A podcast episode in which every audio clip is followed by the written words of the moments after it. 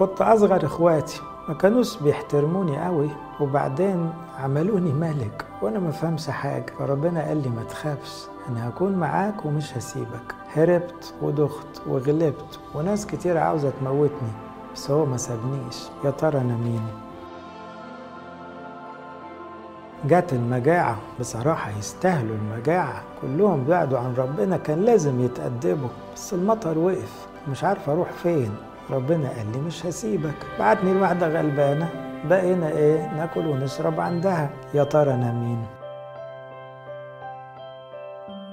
كنت دايما شايف نفسي منفعش أصل يوم ما مسكوا المسيح أنا خفت وجريت. وبعدها بسنين خدوني خدمة وخفت وجريت.